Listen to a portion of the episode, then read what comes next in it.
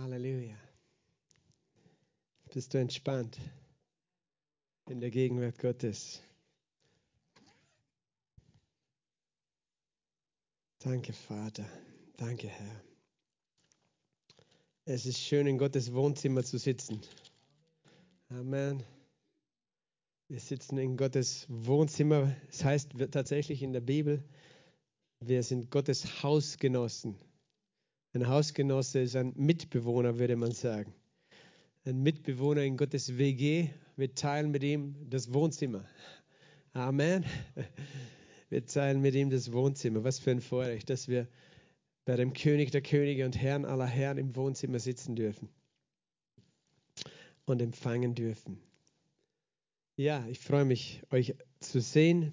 Möchte auch begrüßen, die im Livestream sind. Manche können ja momentan nicht da sein, aber wir glauben, dass diese Zeit, alles was nicht gut war oder so, zu Ende geht im Namen Jesu und eine neue Zeit da ist.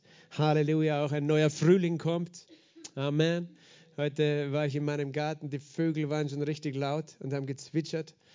Und ja, es ist einfach der Frühling, auch wenn noch Schnee irgendwo herumliegt. Da, da, die Sonne wird immer stärker und ich denke, das ist auch im Geistlichen so. Der Winter muss zu Ende kommen, in Jesu Namen. Und ein neuer Frühling ist da, auch geistlicher Frühling. Halleluja. Wir sind gespannt, was Gott in diesem Jahr alles tun will eine mächtige geistliche Ernte, das glaube ich. Halleluja, dass viele, viele, viele Menschen unseren wunderbaren Jesus kennenlernen. Amen, seine Liebe empfangen. Genau. Und wir schauen gemeinsam den Epheserbrief an. Das ist die Serie, die Gott mir auf den Herz, aufs Herz gelegt hat, wo ich drüber lernen soll, über diesen Brief. Ich liebe den Epheserbrief den Brief des Apostel Paulus an die Gemeinde von Ephesus, an die Gläubigen oder auch, wie er sagt, die Heiligen in Ephesus, die, die geheiligt sind durch das Blut, sind Heilige. Als Gläubige des neuen Bundes sind wir alle Heilige, Halleluja, nicht nur irgendwelche speziellen Menschen, die deren Geschichten man aufgeschrieben hat, sondern jeder Gläubige ist ein Heiliger. Natürlich gibt es Menschen, und das wollen wir auch wertschätzen, die einen besonderen Dienst für Gott getan haben, von denen man viel lernen kann, die dann auch als Heilige oft angesehen werden in einer besonderen Weise, aber das ändert nichts daran, dass du ein Heiliger bist, genauso wie du ein König bist so sagt das das Wort, und ein Priester bist. Und äh, wir sind äh, Könige unseres großen Königes, Königs. Das heißt, wir dürfen mit ihm herrschen, regieren. Wir sind Priester, wir dürfen mit ihm eintreten für andere Menschen. Amen. Lass uns lesen im Epheserbrief Kapitel 1 nochmal die Verse 3 bis 14.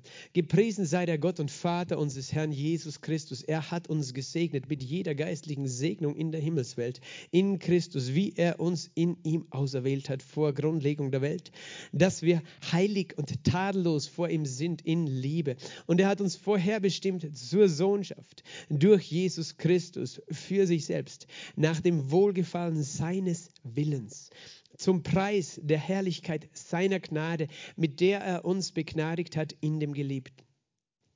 In ihm haben wir die Erlösung durch sein Blut, die Vergebung der Vergehungen nach dem Reichtum seiner Gnade, die er uns reichlich gegeben hat in aller Weisheit und Einsicht. Er hat uns ja das Geheimnis seines Willens zu erkennen gegeben, nach seinem Wohlgefallen, das er sich vorgenommen hat in ihm, den Plan oder für die Verwaltung der Erfüllung der Zeiten, alles zusammenzufassen in dem Christus, das, was in den Himmeln und was auf der Erde ist, in ihm. Und in ihm haben wir auch ein Erbteil erlangt, die wir vorherbestimmt waren, nach dem Vorsatz dessen, der alles nach dem Rat seines Willens wirkt, damit wir zum Preise seiner Herrlichkeit sein, die wir schon vorher auf den Christus gehofft haben. In ihm sind auch seid auch ihr, nachdem ihr das Wort der Wahrheit, das Evangelium eures Heils gehört habt und gläubig geworden seid, versiegelt worden mit dem Heiligen Geist der Verheißung.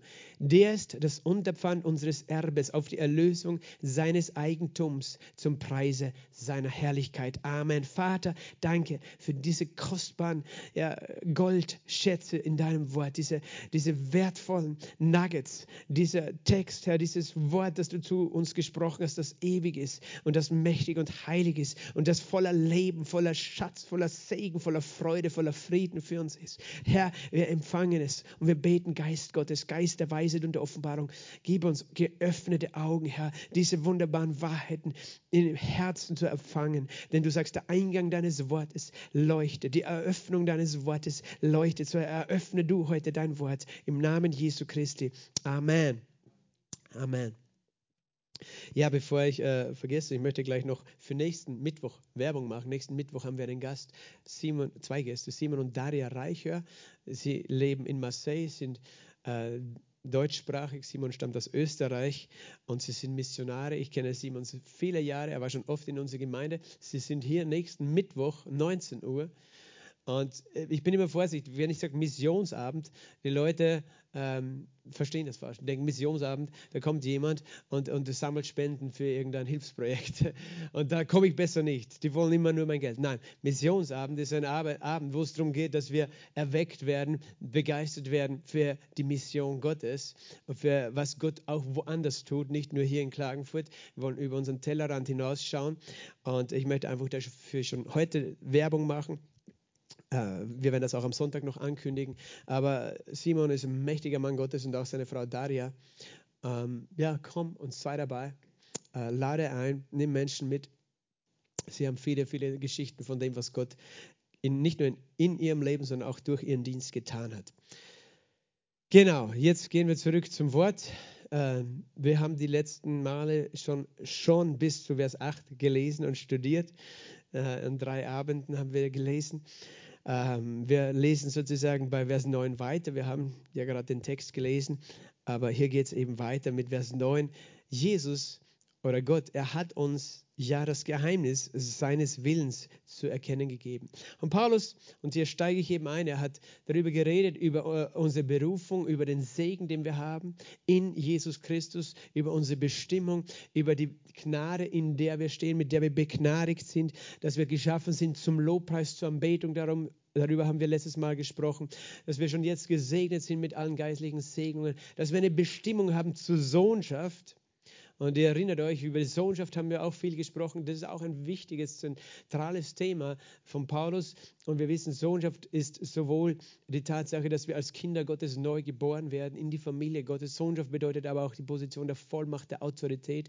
Sohnschaft Position auch die äh, bedeutet auch die Position der Erbschaft. Der Sohn ist auch der Erbe des Sohnes. Auch eben, es bedeutet auch diese Position der Freiheit vom Gesetz. Wir sind nicht unter Gesetz, sondern unter Gnade. Als Söhne haben wir Zugang äh, immer zum Vater und seiner Liebe, weil es nicht äh, darauf ankommt, ob wir als Sklave sozusagen gut gedient haben, sondern weil wir Söhne sind, weil wir sein Blut in uns tragen. Aber Sohnschaft, und das ist eben, was es auch bedeutet, ist äh, in seinem Gipf Gipfel darin, dass wir in, in in einer gewissen Gottähnlichkeit geschaffen worden sind. Wir sind Teilhaber der göttlichen Natur und werden äh, einen Leib empfangen, sodass wir wie Göttersöhne sozusagen, wie, wie, Engel sein werden. So sagt die Bibel. Wir werden sein wie Engel. Jesus hat es gesagt, wir werden total verherrlicht werden an unserem Leib. Und das ist auch, was Sohnschaft bedeutet, dass wir ein, ein absolut äh, überirdisches, übernatürliches Leben empfangen in der Auferstehung der Toten. Darüber haben wir gesprochen. Und all diese Dinge, die er gesagt hat, ähm, wir sind eine äh, Gemeinde, wir betonen ja viel auch dieses, wir dürfen das Wort Gottes glauben, im Glauben ergreifen, für uns ergreifen. Das sind all diese Schätze, die du schon gelesen hast in den ersten äh, acht Versen. Da kannst du aus jedem einzelnen Satz ein, für dich ein, ein, ein Essen sozusagen zubereiten und das Essen, du kannst aussprechen, ich bin gesegnet mit jeder geistlichen Segnung in der Himmelswelt. Du kannst aussprechen, ich bin begnadigt in dem Geliebten. Und dann wird es zu deiner eigenen Nahrung und dann wird es zu deinem eigenen ja, Essen und es wird Teil von dir, denn was du isst, das wird ein Teil von deinem Körper, oder? Ein Teil wird ausgeschieden, aber ein, ein, äh, das Wichtigste wird aufgenommen. Und so ist es auch mit dem Wort Gottes. Wir essen es. Es wird ein Teil von unserer Seele, von unseren Gedanken und Gefühlsleben. Es wird ein Teil unserer, ja, unserer DNA sozusagen. Es wird in uns integriert. Das Wort. Darum essen wir es. Wir bekennen es. Wir sprechen es aus. Ich bin begnadigt in dem Geliebten. Ich bin erlöst durch das Blut. Ich habe die Vergebung der Sünden. Und Gott möchte, dass das wirklich ein Teil von dir wird. Wenn jemand schwach ist, weißt du, du? Dann braucht es eine Zeit, äh, bis du seinen Körper aufpepperst. Es reicht nicht, wenn er einmal isst. Er muss täglich gesunde, gute Nahrung essen, dass er wieder zu Kräften kommt. Und so ist es, wenn wir geistlich schwach sind. Wir müssen täglich dieses Wort in uns aufnehmen und essen, bis dein Geist, dein, äh, dein innerer Mensch gestärkt ist und stark ist. Und das, äh, eben all diese Dinge, die wir hier gehört haben, kannst du auf dich beziehen, zuerst natürlich als dein Bekenntnis. Aber eines Tages, als ich das gelesen habe, ist mir klar geworden, dass Paulus immer im Plural gesprochen hat, sprich in der Mehrzahl. Er hat gesagt, er hat uns gesegnet. Er hat uns begnadigt. Er hat uns angenommen in dem Geliebten. in ihm haben wir die Erlösung. Und das ist interessant. Das heißt, äh, er redet von einer Mehrzahl. Und ich glaube, das ist ein, eine bedeutungsvolle Aussage, weil äh, wir manchmal noch in unserer kleinen Ich-Welt leben. Und es, es, ist auch im natürlichen Leben so, ein Kind, das geboren wird, äh, wächst auf und am Anfang dreht sich alles um sich. Wenn es Hunger hat, schreit und es ist völlig egal, ob die Mutter gerade schlafen will oder nicht, sondern ich bin jetzt das Wichtigste. Es merkt noch gar nicht, dass es andere Menschen um, um das Kind herum gibt, die auch Bedürfnisse haben, vielleicht auf die man eingehen könnte oder mit denen man verbunden ist oder assoziiert ist, außer äh, dass sie eben kommen und füttern und wickeln und tun und herumtragen. Ähm, und so ist manchmal unser geistliches Leben. Es ist auch normal, dass wir so beginnen. Dass wir, wir haben einfach Bedürfnisse und wir, es dreht sich alles um uns. Und, und ich, ich, ich, ich bin jetzt geliebt, ich bin gesegnet, ich bin äh, geheiligt und geheilt. Und das ist völlig okay. Was nicht okay ist, wenn wir in diesem Stadium bleiben, oder? Gott möchte, dass wir wachsen. Gott möchte, dass wir wachsen. Und draufkommen, es gibt auch andere Menschen außer uns.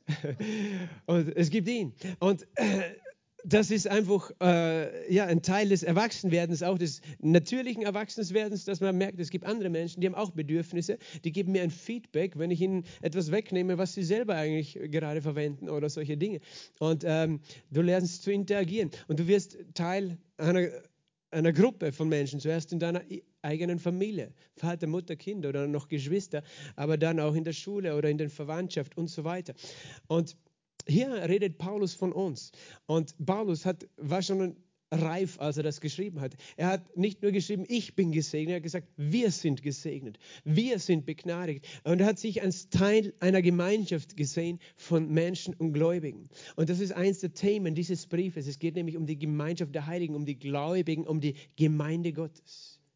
Die Versammlung der Heiligen. Und das ist so, so kostbar. Und wenn wir das nicht verstehen, werden wir nie in unserem geistlichen Leben erwachsen werden. Wenn wir unser Christenleben nur leben, ich und Jesus, Jesus und ich, das ist genug. Äh, ich, meiner, mich, mir, Gott segne diese vier. und ähm, wir sind glücklich, wenn Gott uns segnet, unsere Gebete hört und wir zu Hause einfach unsere gute Zeit mit Jesus haben. Und wenn wir eine Predigt wollen, dann schalten wir Livestream oder YouTube ein. Aber äh, es ist oft eine Hürde, dann äh, zu wachsen und Teil einer Gruppe zu werden. Weil in einer Gruppe merkst du, du eckst an. Du, auf einmal gibt es andere Menschen auch, die, die wichtig sind und Bedürfnisse haben. Und vielleicht deine Bedürfnisse musst du lernen zurückzustecken wegen den anderen. Und, und es gibt Menschen, die sind anders als du und Menschen, die machen Fehler. Und das ist die, diese große Herausforderung. Sehr viele Christen auch tatsächlich schaffen diese Hürde gar nicht hinein in diese Gruppe. Und sie bleiben geistlich gesehen im Stadium eines Kleinkindes. Und weißt du, sie sind geliebt und sie werden in den Himmel kommen. Aber es ist nicht unsere Bestimmung, in diesem Stadium zu bleiben, weißt du. Sondern unsere Bestimmung ist, erwachsen zu werden, geistlich. Das heißt, äh, darum ist es so wichtig, Gemeinde zu verstehen. Und dann kommt eben dieser Vers 9, nachdem Paulus diese wunderbaren Wahrheiten gesagt hat und sie sagt, er hat uns nämlich er hat uns Ja, Ja im Sinn von alles, was oben schon steht, dient diesem einen Zweck. Was ist Ja? Das Geheimnis. Es geht um ein Geheimnis des Willens Gottes. Gott hat ein Geheimnis gehabt. Vor Grundlegung der Welt hat er das schon gehabt. Das Geheimnis, äh, dass er sie, äh, sich vorgenommen hat, eben ein, ein, eine Sache, eine Wahrheit, etwas, das verborgen war bis zur Auferstehung Jesu und bis zum Kommen des Heiligen Geistes. Dieses Geheimnis, von dem Paulus redet, ist ein Mysterium, gell, im griechischen Mysterium. Äh, mysteriös ist das, geheimnisvoll. Das ist etwas, das war verborgen. Das konnten viele Menschen noch nicht verstehen. Und äh, jetzt ist es offenbar geworden. Das Geheimnis des Willens Gottes, das Geheimnis von dem, was Gott will, was Gott wirklich will. Wenn du fragst, was will Gott? Was will Gott? Manche sagen, ja, Gott will, dass wir heilig leben, Gott will, dass wir ihn anbeten, Gott will, dass Menschen errettet werden. Das sind alles Teile seines Willens. Gott will, dass alle geheilt werden. Äh, manche sagen, Gott will, dass wir nicht sündigen. Das stimmt, dass, dass das alles Gott will. Aber hier gibt es ein Endziel, das Geheimnis seines eigentlichen Willens, was er wirklich damit bezweckt. Es geht ihm nicht nur darum, dass du gerettet bist oder dass du ihn halt anbetest, weil er würdig ist, angebetet zu werden, sondern es gibt ein, ein Ziel dahinter, ein Zweck dahinter, das Geheimnis seines Willens, das er uns zu erkennen gegeben hat. Heißt, er hat uns ja das Geheimnis seines Willens zu erkennen gegeben. Das Interessante ist, jeder Gläubige hat eine Offenbarung dieses Geheimnisses in seinem Herzen durch den Heiligen Geist, weil der Heilige Geist Gott ist und er trägt dieses, diesen Willen in sich und er legt dieses Geheimnis in den Gläubigen hinein, sodass der Gläubige auch dieses Bedürfnis hat, dieses Geheimnis auszuleben und daran teilzunehmen das Geheimnis seines Willens nach seinem Wohlgefallen. Das wieder, es war seine Freude, Gottes, es ist Gottes Freude, ähm, dieses Ziel zu haben. Gott hat ein Ziel und er freut sich auf dieses Ziel. So kannst du das sehen. Äh, siehst du, wenn du die Bibel liest, du nimmst einfach so einen Vers und du fängst an, ihn zu zerlegen, darüber nachzudenken. Was bedeutet das? Wer spricht da zu wem und was, was will Gott damit sagen? Ja, er hat Freude. Das Geheimnis seines Willens äh, nach seinem Wohlgefallen, dass er sich vorgenommen hat in ihm. Und er hat, er hat, das heißt, dieses Ziel zu erreichen, das hat mit Jesus zu tun. Es, es geht durch Jesus, erreicht er dieses Ziel. Und was ist das Ziel?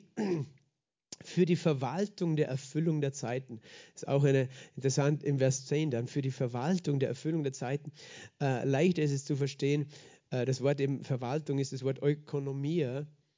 Äh, die Gesetzmäßigkeiten des Oikos, des Hauses, Nomia und Oikos. Oikos ist das Haus und Nom, Nomia äh, die Gesetzmäßigkeiten. Man kann es übersetzen mit Verwaltung, mit Haushalt, aber es ist vielleicht leichter zu verstehen mit dem Begriff Plan für den Plan der Erfüllung der Zeiten. Das heißt, du kannst es dir so vorstellen, Gott hat einen, Haushalt. Wir sind Gottes Haushalt, Teil seines Haushalts. Aber er hat sozusagen auch eine Verwaltung, eine Struktur, einen Plan.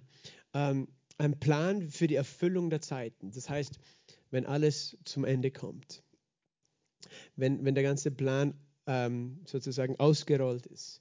Äh, wenn er abgewickelt ist? Was ist das Ziel? Was ist das Ende des, der Erfüllung der Zeiten? Und das steht hier in Vers 10, alles zusammenzufassen in dem Christus. Das, was in den Himmeln und das, was auf der Erde ist, in ihm. Das ist Gottes Ziel. Mit all dem, mit dieser ganzen Erlösung. Dass wir alle zusammengefasst werden in Christus. Und das ist tatsächlich eine Wahrheit, die unser Verstand kaum erfassen kann. Es ist eine Wahrheit, die nur dein Geist, es vibriert in deinem Inneren, wenn du das hörst. Gott möchte alles und mich eingeschlossen zusammenzufassen in Christus. Das heißt, er redet davon, dass wir nicht berufen sind, als Einzelpersonen, weißt du, zu, zu sein, nur mit Gott. Da gibt es diese, diese, diese Aussage, niemand ist eine Insel, weißt du. Wir sind nicht Inseln, alle einzeln mit Gott irgendwie unterwegs, sondern wir sind bestimmt als Gläubige, alle Gläubige aller Zeiten zusammengefasst zu sein in Christus. Und das ist eine geistliche Realität.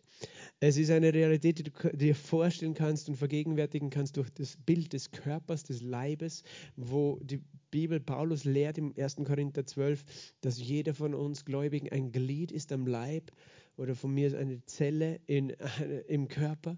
Und wir sind alle Teil. Und Christus ist der ganze Leib samt dem Haupt. Und jeder von uns ist da hineingepflanzt. Und das ist Gottes größter Wunsch, dass du genau an dem Platz, für den er dich von Ewigkeiten bestimmt hat, hineingepflanzt bist. Und dass du verstehst, das ist deine Bestimmung, Teil dieses Leibes zu sein und äh, verbunden zu sein und äh, zusammen zu gehören. Und diese geistliche Wahrheit, wir werden sie wahrscheinlich erst in Ewigkeit richtig anfangen zu begreifen. Im Himmel ist, schaut es darin so aus, dass wir alle Teilhaber, Mitbewohner des himmlischen Jerusalems sind, was ein realer Ort ist, wo wir gemeinsam äh, leben werden, aber, aber auch nicht als Inseln äh, getrennt voneinander, so, wo wir auch gemeinsam den Vater anbeten werden. Für manche Menschen ist das tatsächlich eine Bedrohung. Für manche Menschen ist Gemeinschaft und Gemeinde und Zusammenkunft eine Bedrohung, weil sie äh, unsicher sind. Je mehr Menschen in einem Raum sind, desto mehr fühlen sie sich irgendwie einsam und alleine, weil sie Angst haben, sie, und fremde Menschen mit ihnen zu reden oder Menschen, die vielleicht äh, andere Meinungen haben oder komisch ausschauen oder andere Sprache haben oder andere Art. Und für manche Menschen ist es tatsächlich eine Bedrohung, Gemeinde, Gemeinschaft, Verbindung, Versammlung. Oder eben, ja, da komme ich zu kurz, da gehe ich unter in der Menschenmenge. Aber weißt du, Gott wird nie aufhören, dich mitten in dieser Menschenmenge zu sehen. Du brauchst nie Angst haben, unterzugehen in dieser ge großen Gemeinschaft von Menschen. Und im Himmel wird es eine unglaublich große Zahl von Menschen geben, die niemand zählen kann, die den Vater anbeten werden. Wir werden alle Teil dieser Menschenmenge sein. Manche lieben es, in die Massen zu gehen und andere hassen es. Und manche lieben es, in die Gemeinde zu kommen und andere hassen es, weil sie Angst haben vor so vielen Menschen. Und ich sage dir, das ist nicht deine Bestimmung, dass du alleine bist. Es ist nicht deine Bestimmung, dass du dein Glaubensleben als Insel alleine mit Gott lebst, sondern deine Bestimmung ist es, teilzunehmen an diesem großen Plan und dich einpflanzen und verbinden zu lassen.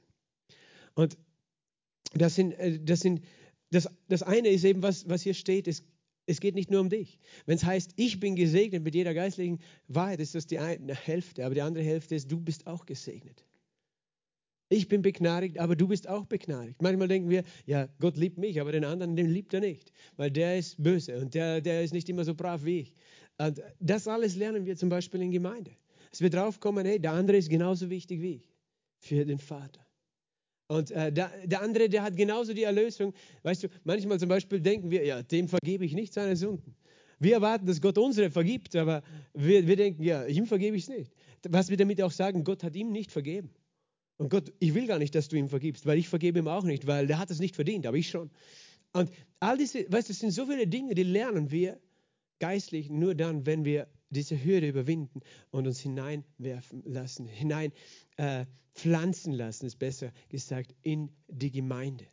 Und das ist tatsächlich das, das, dieses Geheimnis des Planes Gottes, dass dein Leben erst dann zur Fülle kommt, wenn du da eingepflanzt bist.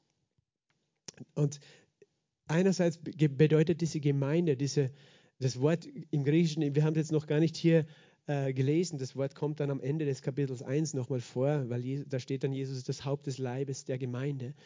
Aber das Begriff Gemeinde, Ekklesia, die Herausgerufenen sind, die, die herausgerufen sind aus der Sünde, aus der Welt der Sünde, aus der Verlorenheit, hineingerufen sind in eine Versammlung. Es ist auch ein Wort, das mit Versammlung übersetzt wird. Und eben, das ist ein Zusammenkommen von Menschen. Und diese Gemeinde, von der Jesus hier redet, das sind alle Menschen, die je gelebt haben, die durch Glauben gerechtfertigt worden sind. Von Adam bis heute und wer noch morgen dazukommt. Alle, die je gelebt haben, die durch Glauben gerechtfertigt werden, worden sind, die einen neuen Geist empfangen haben durch die Auferstehung Jesu Christi aus den Toten und den Glauben an Jesus Christus. Das sind viele Menschen. Viele haben schon gelebt, oder? Und das ist unvorstellbar, wie groß diese Menge ist. Es gibt nur eine Gemeinde. Aber weißt du was?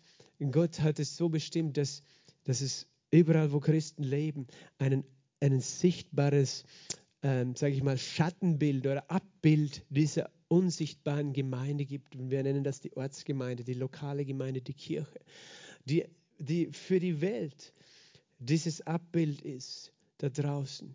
Dieser Ort, wo Menschen sich versammeln. Diese, diese, dieses Zusammenkommen von Menschen, die Jesus lieben, die ihn lieben. Und das sind wir hier.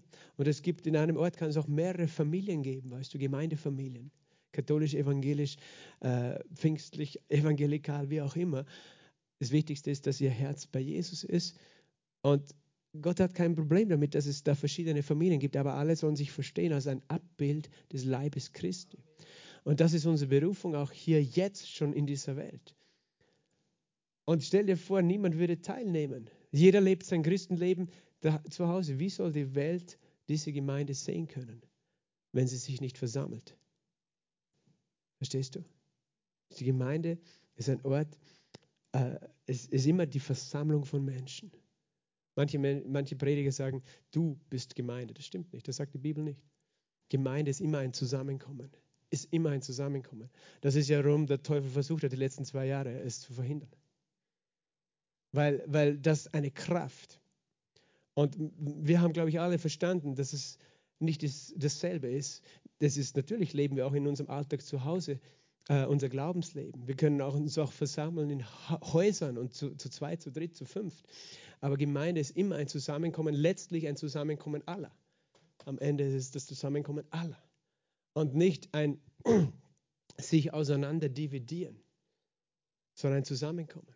Und eben der andere ist auch gesegnet, aber ein anderes, äh, etwas anderes ist in diesem Geheimnis noch enthalten. Wenn es heißt, wir sind gesegnet, dann bedeutet es, wir alle zusammen sind gesegnet. Es bedeutet nicht nur, dass der andere auch gesegnet ist, sondern dass der Segen damit zu tun hat, dass wir miteinander verbunden sind und dass wir die Fülle all dessen, was wir gelesen haben in den ersten acht Versen, nicht für uns ganz alleine erleben werden. Niemals. Wir werden es nur durch das, durch das Gemeinschaft und das Zusammensein erleben. Die Fülle dessen, was es heißt, dass wir die Vergebung haben, wirst du erst erleben in der Verbindung mit anderen. Weil du hast sie, aber der andere auch. Und jeder hat eine andere Art, wie er das Vergebung erfahren hat. Und in der Summe haben wir die Fülle dieser Gnade. In der Summe, weißt du, wir sind geschaffen zum Preis der Herrlichkeit Gottes. Du allein kannst Gott preisen. Aber was es wirklich bedeutet, dass wir zum Preis der Herrlichkeit sind, das geschieht nur durch die Versammlung. Das geschieht nur, nur durch das Miteinander. Was es bedeutet. Du, du kennst den Unterschied, oder? Ich bete Gott auch zu Hause alleine an. Aber ich kenne einen Unterschied, ob, ob ich alleine anbete, zu 10, zu 20, zu 100, zu 500 Leute, 1000 Leute. Da ist eine Kraft, da ist eine Kraft. Und Gott will, dass wir das verstehen. Wir sind gesegnet, wir sind begnadigt in, aber, aber diese, die Fülle der Gnade, die du von Gott empfängst, empfängst du niemals ganz alleine. Die empfängst du immer in der, in der Verbindung mit der Gemeinschaft, mit den Heiligen. Und wenn wir das Geheimnis verstehen, dann werden wir uns nicht mehr trennen und isolieren von Gemeinde, sondern wenn wir verstehen, das ist das Herz von Jesus, dass wir verbunden sind. Und dass wir uns einpflanzen lassen und nicht immer denken, nein, ich bin der Wichtigste, meine Meinung ist das Wichtigste und darum, äh, ich verbinde mich nicht mit Leuten, die eine andere Meinung haben, eine andere Sicht oder eine andere Idee oder wie auch immer anders riechen. Ähm, und wir beschneiden uns selbst von der Fülle der Gnade und von der Fülle des Segens. Siehst du, das heißt, dieses Bekenntnis, ich bin begnadigt, wird dann zu einem Bekenntnis, wir sind begnadigt, wir sind gesegnet, wir sind geliebt, wir sind geschaffen zum Lobpreis, wir sind geschaffen zur Sohnschaft, wir alle zusammen. Und das ist das Geheimnis für den Plan der Erfüllung der Zeiten, wenn alles zu Ende kommt. In ihm haben wir ein Erbteil erlangt, nicht nur du. Manchmal wollen wir, na ich. Und ich, ja, wir müssen das alle lernen. Du bist Gottes Lieblingskind. Wenn das nicht in deinem Herzen ist, wirst du immer eifersüchtig bleiben. Aber irgendwann, wenn das in deinem Herzen fest ist, musst du auch verstehen, der andere ist auch Gottes Lieblingskind. Und wir sind alle Gottes Lieblingskind als Gläubige. Und dann, dann gibt es keinen Platz mehr für Eifersucht und für Konkurrenz und Rivalität und, und Vergleichen, sondern weißt du, Gott ist, hat uns alle anders und unterschiedlich gemacht, aber in ihm haben wir, Herr, in Vers 11, ein Erbteil erlangt. Wir gemeinsam erben das Reich. Niemand von uns alleine. Wir gemeinsam, und das ist Gottes größte Freude, wenn wir alle in Harmonie diesen Leib Christi repräsentieren. Und wir haben hier auf der Erde, noch bevor wir diesen völlig erlösten Leib haben, und haben wir jetzt schon die Gelegenheit, das zu verstehen, das zu lernen und das für die Welt sichtbar zu machen. Eine Gruppe von Menschen, die in Einheit Jesus lebt und durch die Liebe Jesu verbunden ist. Das ist einzigartig, das ist übernatürlich, das ist nicht von dieser Welt. Es gibt keine Organisation und keine äh, Institution auf dieser Welt, die das repräsentieren kann. Es gibt äh, äh, das gibt es nicht, weißt du? Es ist ja interessant, wenn du, du kannst einen Tennisclub haben, da geht jeder hin zum Tennis spielen und die Leute verstehen sich und reden über Tennis, aber du wirst keinen Ort finden wie die Gemeinde Jesu, wo die unterschiedlichsten Menschen, von klein bis groß, alt und jung, Mann und Frau, Single und Familien aus allen sozialen Schichten, aus allen Kulturen und Sprachen zusammenkommen, in einer Einheit sich verbinden. In der Welt hätten wir alle nichts miteinander vielleicht zu tun. Aber Gott verbindet die unterschiedlichsten Menschen, weißt du. Und es gibt auch keine Institution, keine Organisation, keinen Staat, keine Einrichtung, selbst, selbst weltweite Einrichtungen wie, weiß ich nicht, die UNO oder irgendetwas, das diesen Platz hat wie die Gemeinde Jesu. Es ist das Allerhöchste.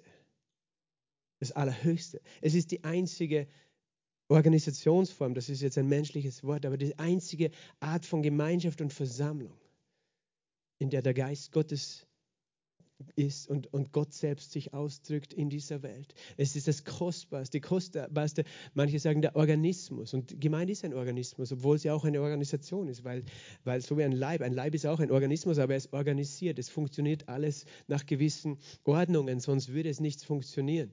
Es braucht beides, es braucht Ordnung, aber es braucht Leben. Aber äh, es gibt nichts auf dieser Welt, das so wichtig ist. Und für viele Menschen, weißt du, auch Gläubige, die, die, die, für die ist Gemeinde einfach ein Sonntagsprojekt. Okay, am Sonntag in die Kirche. Nicht für euch, ihr sitzt ja heute am Mittwoch da oder vor dem Livestream. Aber äh, die, diese Vorstellung, dass sich alles im Leben um Gemeinde dreht, ist für ja, bist du verrückt, bist du religiös. Ich sag dir was, für Gott dreht sich alles um Gemeinde. Und die Gemeinde dreht sich nur um den Sohn Jesus nämlich in ihm, weißt du, wir sind alle, äh, alles, zu, alles zusammenzufassen, in ihm. Äh, äh, das, das sollte nicht etwas sein, über das wir streiten müssen. Die Gemeinde ist nicht das Wichtigste. Es gibt andere Dinge im Leben, die sind auch wichtig. Ich dir was, für die Gemeinde, die sich um Jesus dreht, ist das Wichtigste, was es gibt. Unser ganzes Leben sollte sich, die ganze Welt sollte auch verstehen, alles dreht sich um den Leib Christi. Er ist das Haupt, wir sind der Leib. Alles dreht sich um die Gemeinde. Das Volk Israel hat ein bisschen davon begriffen, weißt du, als sie, als sie äh, gute Könige hatten und auch zur Zeit Mose und Davids und anderen, da drehte sich alles um den Tempel. Alles. Oh, um die Priester, den Tempel. Damals, am Anfang gab es ja noch nicht einmal einen König. Alles drehte sich um den Gottesdienst. Das war das Zentrum ihres Lebens. Dreimal im Jahr nach Jerusalem und alles nach den Ordnungen Gottes. Es war nichts wichtiger als das Leben, das, Göttli, das, das, das von Gott kommt, um mit Gott zu leben und gemeinsam, gemeinsam auch in Jerusalem ihn anzubeten. Alles drehte sich um den Tempel. Und, und weißt du, wir, wir, wir werden eben als Spinner hingestellt, wenn, wenn sich alles für uns um Gott dreht, um die Gemeinde. Und ich sagte, wir haben noch gar nicht begriffen, wofür wir überhaupt geschaffen sind. Es dreht sich all. Und wie gesagt, Gemeinde, natürlich, als Christen sind wir immer Salz und Licht in der Welt. Wo wir immer wir sind, sind wir der, der, der Sauerteig, der sozusagen äh, die Welt beeinflusst mit dem Evangelium. Aber Gemeinde ist noch immer dieses alles zusammenzufassen. Alles, das sind die Gläubigen, die zusammenkommen, die sich verbinden. Und das braucht deine Entscheidung, dich verbinden zu lassen. Und deine, deine Vision eben zu sagen, Herr, dafür bin ich eigentlich wirklich geschaffen. Und dann weißt du endlich den Sinn des Lebens. Steht hier. Kannst du sagen, Jesus ist dein Sinn, ja? Und, und eben auch dieses Teilnehmen an seinem Leib ist der Sinn deines Lebens. Und dich einpflanzen zu lassen und ihn durch dich leben und wirken, Verzeihung, zu lassen, das ist der Sinn deines Lebens. Deinen Platz in ihm zu haben und in ihm zu finden und das zu tun, Weißt du, in deinem Leib, die Hand muss nicht überlegen, was tue ich, sondern sie wird vom Kopf gesteuert. Durch die Nerven. Und, und wenn wir uns einpflanzen lassen und uns, uns Gott hingeben, er kann dich einfach steuern, wie, wie er möchte. In seinem Leib. Aber das ist deine Bestimmung. Und wir können das, wir können unser Leben lang dagegen kämpfen, aber irgendwann werden wir draufkommen müssen, dass es nicht nur so ist, sondern dass es nichts gibt, was dich glücklicher machen wird. In deinem Leben, auf dieser Welt als in dieser Bestimmung zu leben. Wenn es die Bestimmung ist, ein Finger an der Hand zu sein oder was auch immer. Es wird dich nichts glücklicher machen. Das ist dein Glück, weil das ist auch der Ort, wo die Fülle des Segens ist. Das ist die Gemeinde ist der Ort und ich rede jetzt nicht von diesem physischen Raum, obwohl wir in diesem Raum jetzt gerade versammelt sind und darum können wir etwas davon erleben, von diesem Segen und dieser Gnade. Aber nicht, das liegt nicht an dem Raum, sondern an jedem Einzelnen in dem Jesus lebt, der sich versammelt, der sich verbindet. Wir verbinden uns durch das Wort und wir sind eben vorherbestimmt heißt in Vers 11 noch, nach dem Vorsatz von dem, der alles nach dem Rat seines Willens wirkt. Er ist der Chef, er ist das Haupt, er hat eine Idee und wir dürfen einfach ihm zur Verfügung stehen und ihm vertrauen, dass seine Ideen die besten sind, die auch immer funktionieren, damit wir zum Preise seiner Herrlichkeit sind. Wieder, wir sind zum Lobpreis geschaffen. Wir sind geschaffen, die Herrlichkeit Gottes zu preisen, auch durch dieses Verbundensein miteinander die wir, die wir schon vorher, schon in, auf dieser Erde auf Christus gehofft haben, in ihm seid ihr auch, nachdem ihr das Wort der Wahrheit, das Evangelium unseres Heils gehört habt. Es ist das Wort der Wahrheit, die frohe Botschaft unserer Rettung, die uns in diese Position gebracht hat, teilzunehmen an diesem Geheimnis, an diesem Plan Gottes. Wir, wir haben das Wort der Wahrheit, das Evangelium des Heils diese Erlösung, das ist Heil, das ist die Voraussetzung, um hineingepflanzt zu werden. Niemand, der nicht teilgenommen hat an dem Evangelium, äh, hat teilgenommen oder kann teilnehmen an, dieser, an diesem ewigen Plan Gottes. Du musst abgewaschen werden von den Sünden durch das Blut Jesu. Du musst rausgerissen werden aus der Macht der Finsternis, um da eingepflanzt zu werden. Darum braucht es jeden Einzelnen, sich zu entscheiden. Man wird nicht automatisch Teil dieses Planes, sondern es ist noch immer deine eigene Entscheidung, nachdem wir das Wort der Wahrheit gehört haben und gläubig geworden sind, heißt es. Wir haben es gehört und wir sind gläubig geworden. Die, die es hören und gläubig werden, nehmen teil an dieser Bestimmung. Und deswegen predigen wir das Evangelium, damit Menschen es hören und gläubig werden und teilnehmen an ihrer ewigen Bestimmung, für die Gott jeden einzelnen Menschen geschaffen hat. Wir sind äh, versiegelt worden, heißt es, mit dem Heiligen Geist der Verheißung. Wir sind versiegelt worden mit dem Heiligen Geist. Versiegelt, ein, Sie, ein Brief wird versiegelt, dass niemand kann ihn öffnen. Es, er gehört einem bestimmten Eigentümer. Wir gehören Gott. Er hat uns das Siegel seines Geistes aufgedrückt. Darum brauchen wir keine Angst haben vor einem anderen Siegel. Wir werden kein anderes Siegel nehmen. Wir haben das Siegel des Heiligen Geistes. Halleluja auf unseren Herzen. Und Gott hat uns versiegelt. Er hat uns äh, so wie im Hesekiel das Taf, das Kreuz in unser Herz gemacht, sodass wir bewahrt sind mit dem Heiligen Geist der Verheißung. Das ist auch eine, eine wunderbare Wahrheit. Wir hat uns versiegelt. Äh, du bist Geist, du hast eine Seele, wohnst in deinem Körper. Dein Geist wurde neu geschaffen und ist vollkommen. Manche sagen, nein, es kann nicht sein, dass ich schon vollkommen bin ich bin in meinen Handlungen nicht vollkommen. Nicht in meinen Gedanken bin ich vollkommen oder meinen Gefühlen, aber mein Geist ist vollkommen. Wäre er nicht vollkommen, könnte ich sowieso nicht in den Himmel kommen. Weil ein unvollkommener Geist kann nicht in den Himmel kommen. Und du kannst dich nie selber vollkommen machen. Mein Geist ist geschaffen, sagt die Bibel, auch im Epheserbrief, in wahrhaftiger Gerechtigkeit und Heiligkeit. Also mein Geist ist vollkommen geschaffen. Und dieses Bild des versiegelt worden zu sein, ist, ist ein schönes Beispiel ist ein Marmeladeglas, das du einkochst ähm, äh, und dann spannst du so ein, eine Siegelfolie drüber und lass es abkühlen und dann kommt keine Luft mehr rein und dann äh, kommen keine Pilze und Bakterien da rein und die Marmelade hält und verschimmelt nicht. Es sei denn, sie wird zu alt. Manche verschenken alte Marmelade, zehn Jahre abgelaufen, dann ist sie nicht mehr gut. Aber das Bild, das Bild ist eben, Du, da ist ein Siegel drüber und wenn das Siegel nicht gebrochen ist, dann verdirbt das nicht. Und dasselbe ist mit dir geschehen. Du bist versiegelt mit dem Heiligen Geist. Und der Geist Gottes bürgt dafür, dass dieser innere Mensch, selbst wenn unser äußerer Mensch noch manchmal durch Fehler durchmarschiert, es, der innere Mensch, der Geist, er bleibt unangetastet. Da kann nichts eindringen. Und das ist eine wunderbare Gnade, dass wir getragen werden durch das Siegel des Heiligen Geistes, dass wir bewahrt werden in ihm. Sonst würde keiner, kein einziger jemals es schaffen, äh, in die Herrlichkeit aufgenommen zu werden, wenn nicht der Herr uns versiegeln würde mit seinem Heiligen Geist. Niemand kann ein unbeflecktes Leben als Christ auf dieser Erde leben. Es, es, es hat noch niemand getan. Es hat nur Jesus gemacht. Aber wir sind versiegelt und deswegen kommen wir trotzdem in den Himmel, äh, obwohl wir eigentlich noch so, so oft so fehlerhaft sind auf dieser Welt. Wir sind versiegelt worden mit dem Heiligen Geist der Verheißung, Vers 14. Der ist das Unterpfand unseres Erbes auf die Erlösung seines Eigentums zum Preis seiner Herrlichkeit. Der Heilige Geist ist das Unterpfand sein, äh, unseres Erbes. Wir haben ein Erbe. Manchmal denken wir bei Erbe immer an Besitz und an Autorität. Aber was ist das Erbe? Die Erlösung seines Eigentums. Ja, ich denke, wir sind doch schon erlöst. In ihm haben wir die Erlösung. Wir haben sie schon. Die Vergebung der Sünden.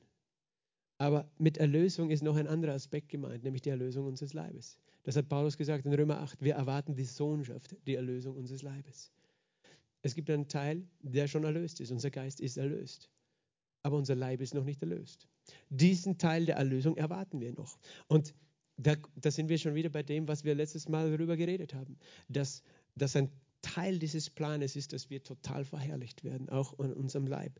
Äh, das heißt, der Heilige Geist, er ist das sichere Kennzeichen dafür, dass du teilnimmst an der Auferstehung oder Entrückung, wie du es nennen möchtest. Der Heilige Geist, mit dem du versiegelt bist.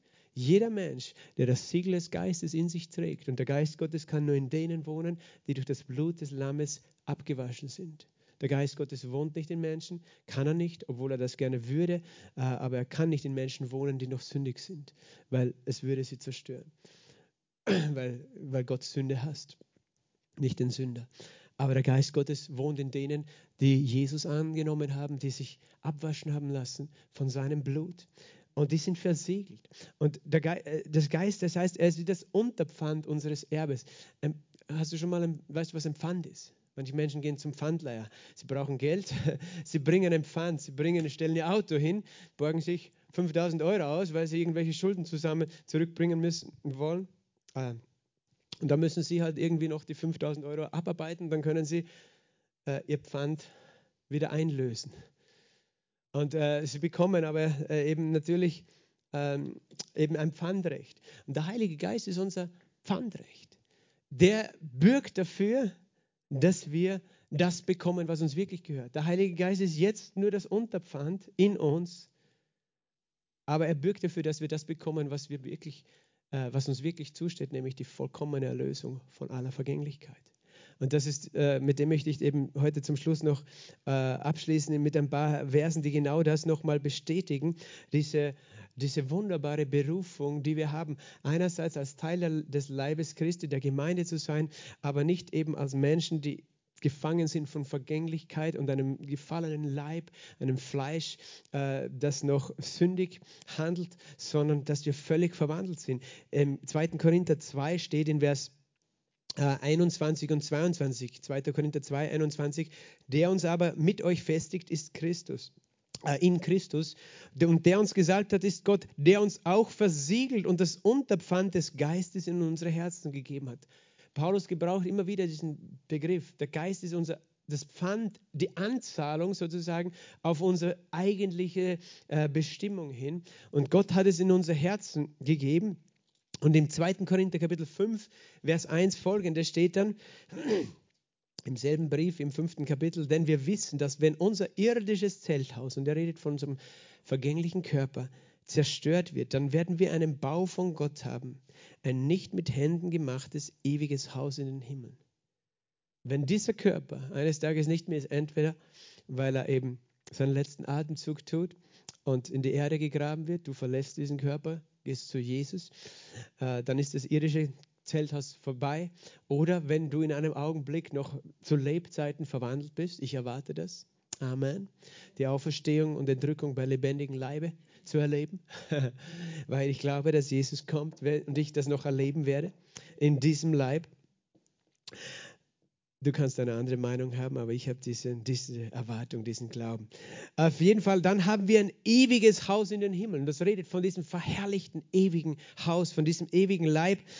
Denn in diesem, in diesem irdischen Leib, den wir haben, seufzen wir und sehnen uns danach, mit unserer Behausung aus den Himmeln überkleidet zu werden.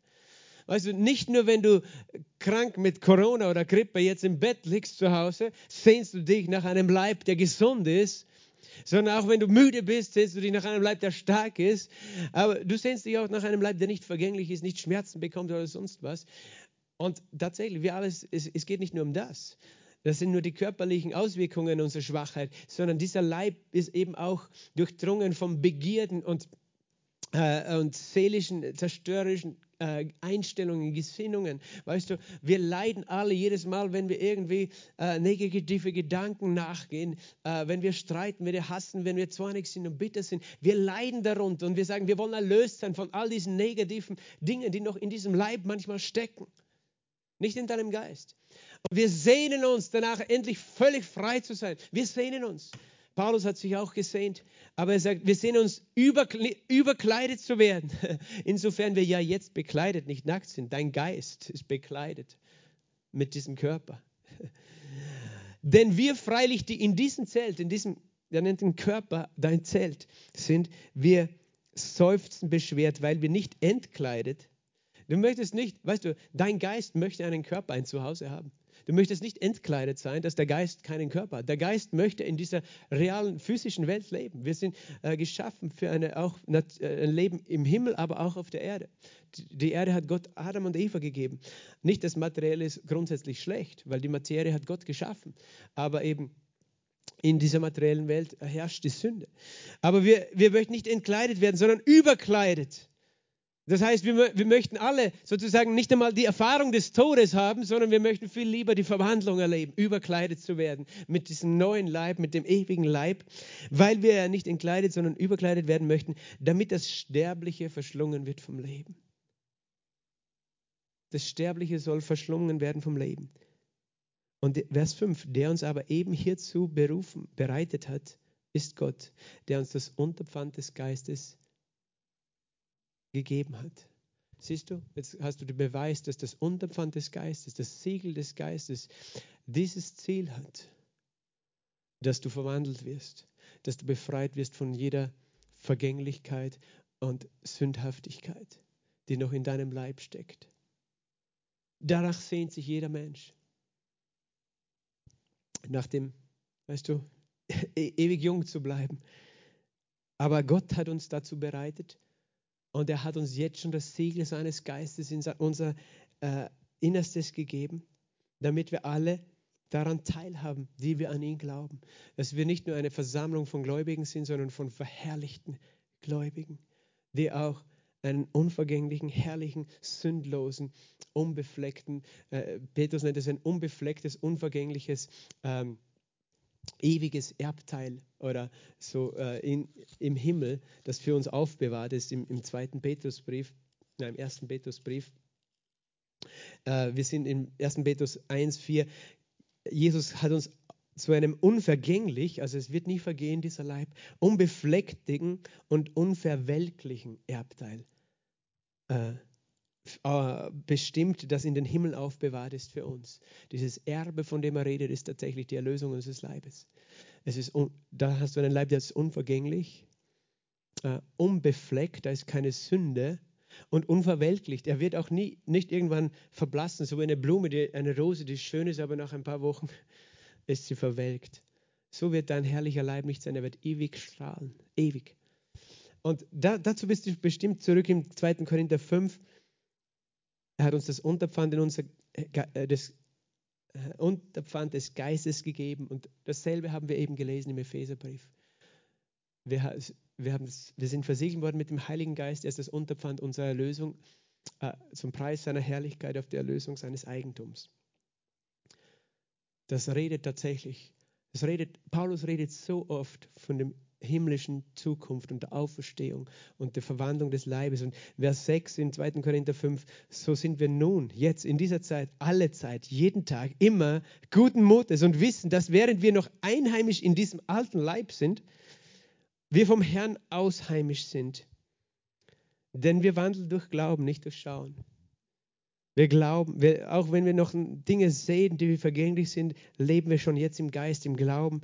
Wir sind aber, Vers 8, guten Mutes, wir sind voller Freude, sagt Paulus, und möchten lieber ausheimisch von diesem Leib sein. Viele Menschen hängen an diesem Leib und dieser vergänglichen Welt und all diesen vergänglichen Dingen. Aber Paulus sagt, nein, wir hängen nicht an diesen vergänglichen Dingen. Wir möchten viel lieber ausheimisch sein hier und einheimisch beim Herrn. Halleluja, Halleluja. Woo, Glory. Wir sind aber guten Mutes und möchten lieber ausheimisch vom Leib und einheimisch beim Herrn sein. Deshalb setzen wir unsere Erde da rein, ob einheimisch oder ausheimisch, ihm wohlgefällig zu sein. Darum leben wir jetzt auf dieser Welt nicht mehr für diesen Leib, für diesen vergänglichen und nicht mehr für diese vergängliche Welt, sondern wir leben dafür, ihm wohlgefällig zu sein, seinen Leib auf dieser Erde, seinen Willen auf dieser Erde zu repräsentieren, ihn sichtbar zu machen auf dieser Erde. Halleluja. Und wir sind immer guten Mutes.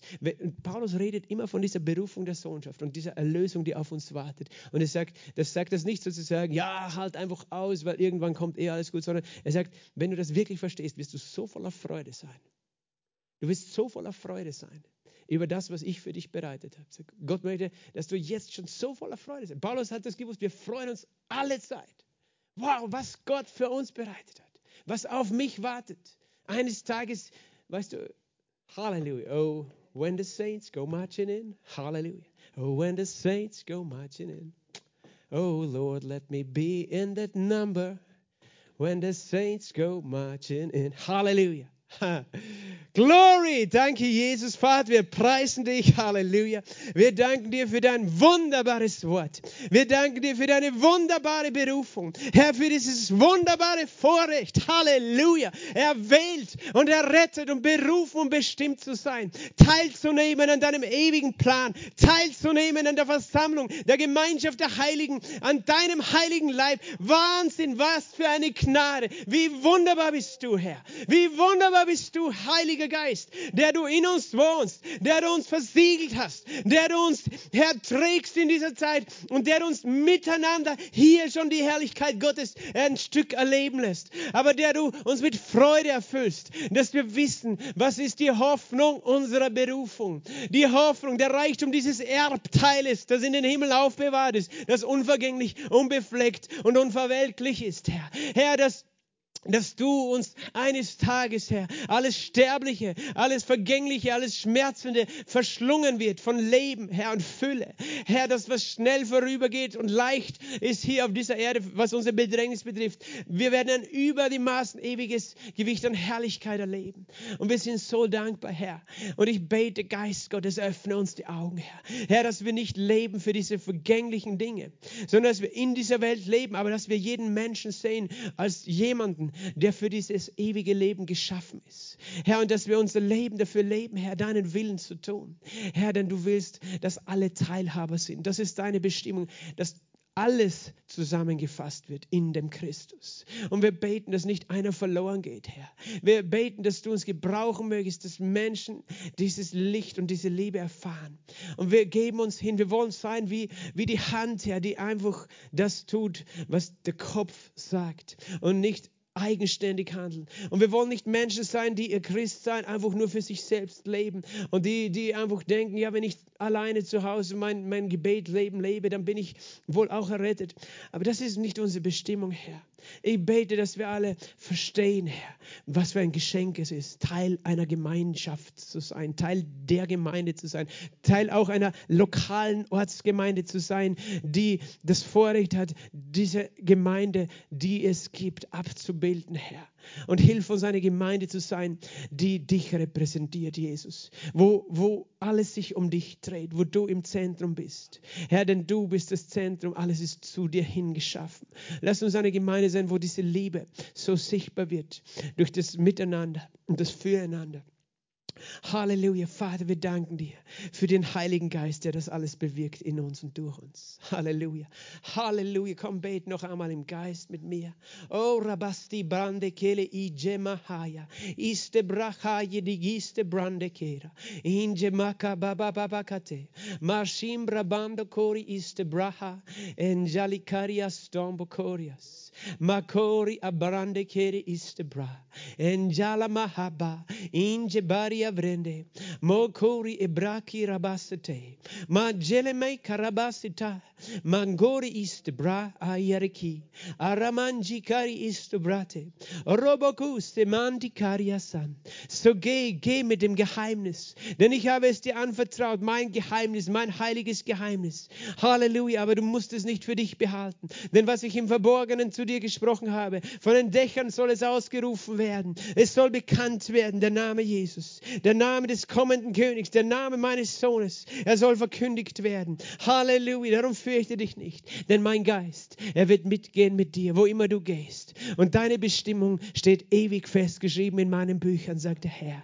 Darum juble dich und freue. Freue dich, denn es kommt der Tag, wo du sehen wirst mit deinen Augen, was du jetzt siehst mit den Augen deines Herzens. Halleluja. Danke, Vater. Amen. Der Herr segne dich.